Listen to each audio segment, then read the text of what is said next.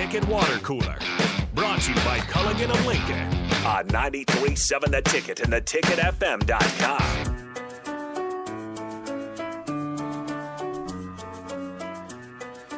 Wrapping up things here on the ticket water cool, and we'll we'll make time for you guys. We're gonna punt 2003. We're gonna do it tomorrow. Um, I know you guys, you big 2003 fans, but uh, you have to wait Ooh till might tomorrow. be our 2003 song. yeah, this You might think go back that's- till then. Ah, I'm gonna look You that should, up. yeah, look that up real quick. Try to get it. In. like, ooh, ah, ooh. Good year. Oh my gosh, we blew our chance, Bach. It's 2002 already. 2002. Oh my goodness, this song's older than I thought it was. Ah, wait, wait, wait, wait, wait, wait. This might be a different ah. I was gonna say, it doesn't feel like it's that old, but uh, who knows these years? Getting, the older you get, the No, more it is seems like everything's 2002. 10 years oh, we blew it. What did? What was Yeah. our 2002 song? That was yesterday, right? Oh, big timers. No, no, it Still was- Fly? Still fly. Yeah. And then before that, it was um, 2001. Butterfly. Yeah, yeah. butterfly. A lot of sugar, nice- baby. See, that those songs feel like they came out 40 years ago, and the Ooh Ah song count that feels like 2009. But Ooh ah whatever. was awesome. Yeah. Let's head to the uh, Honda of Lincoln hotline. Bob is waiting there. Bob, how you doing? Thanks for your patience, by the way. Hey, hey guys, I'm doing all right. How are you guys doing? Oh, You're not doing too well, bad. not too bad.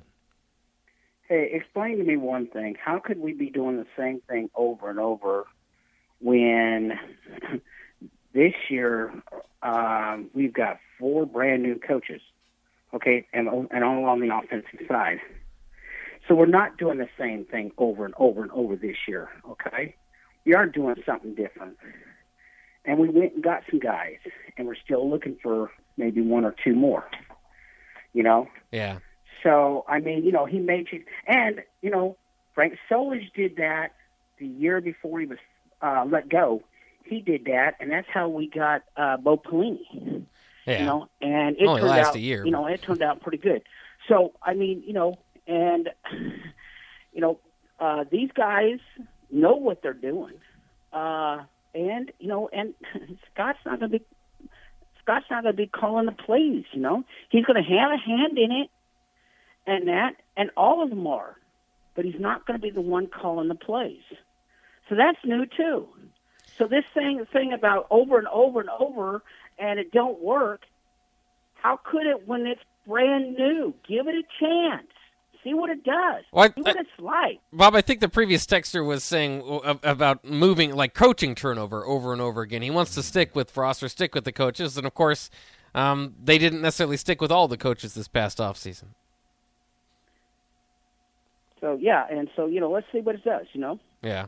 Yeah, thanks for the call, Bob. Um, it definitely is. It's it's definitely not the same thing. It's definitely going to be new, and it's going to be. It's hard to predict. It's hard to know what it's going to look like. I And you that's know? why it's also tough for a 16 year old kid to put faith and commitment into something that is brand new.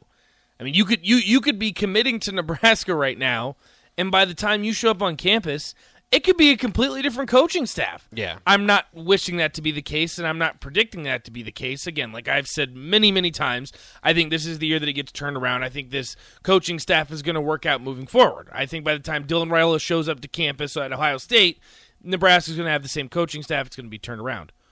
But I can't say that with 100% certainty. There could be a completely different coaching staff. So if you're Dylan Raiola, that has to go into your, your head too, right? I mean, unless Ryan Day's getting an offer to coach at the NFL level, with hey, maybe he is, but you have to assume that they have a little bit more of a stabilized coaching staff over there, right? and at least you know t- turning it over, you feel Yeah. a little bit more confident where Ohio State would go if Ryan Day did leave uh, than where Nebraska would leave. Yeah, I mean that's absolutely true for anybody committing. Um, they have to to believe in where this thing is going, and that's that's good at least that you're getting a lot of these guys that do. Um, but it's uh, I mean, that was part of what I was worried about, especially with recruiting into the future. And we'll see kind of how that plays out as you follow this recruiting class. Pay close attention to the season uh, and where that's going. Yes. Because, you know, it, it could just be one of those in between classes, which usually don't count against the new coach as far as, you know, a lot of people consider it, but they, they could be big deals. And then there's some guys that committed to the program will stay through with the next staff. And then there's other guys that committed to the coach and then, re, you know, reset Follow the commitment. And uh, yeah. so, you know, you don't even, we don't know what Dylan Raiola is committing to.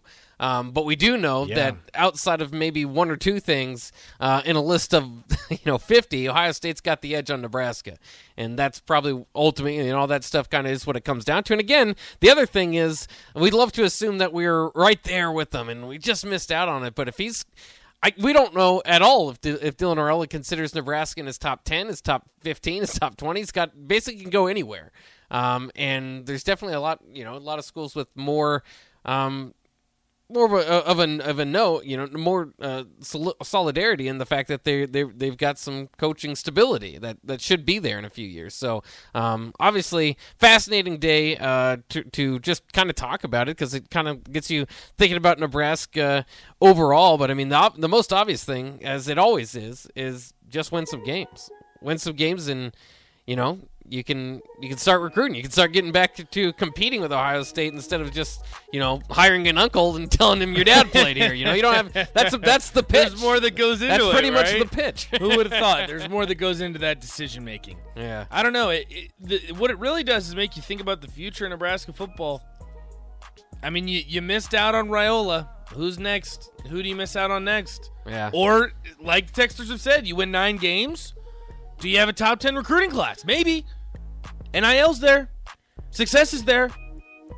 And a couple of Alabama transfers in town. That doesn't sound too bad either. So. Pretty headed in good the right direction, Bach. I'm pick it off telling you. Yeah, there you go. Uh, let's uh, let's do it. That'll wrap it up for the Ticket Water Cooler. We'll get to 2003 year in review uh, tomorrow, and we will get to on the block with Erick Strickland, the Husker Hall of Famer, longtime NBA vet. That's coming up next. Thanks for joining us.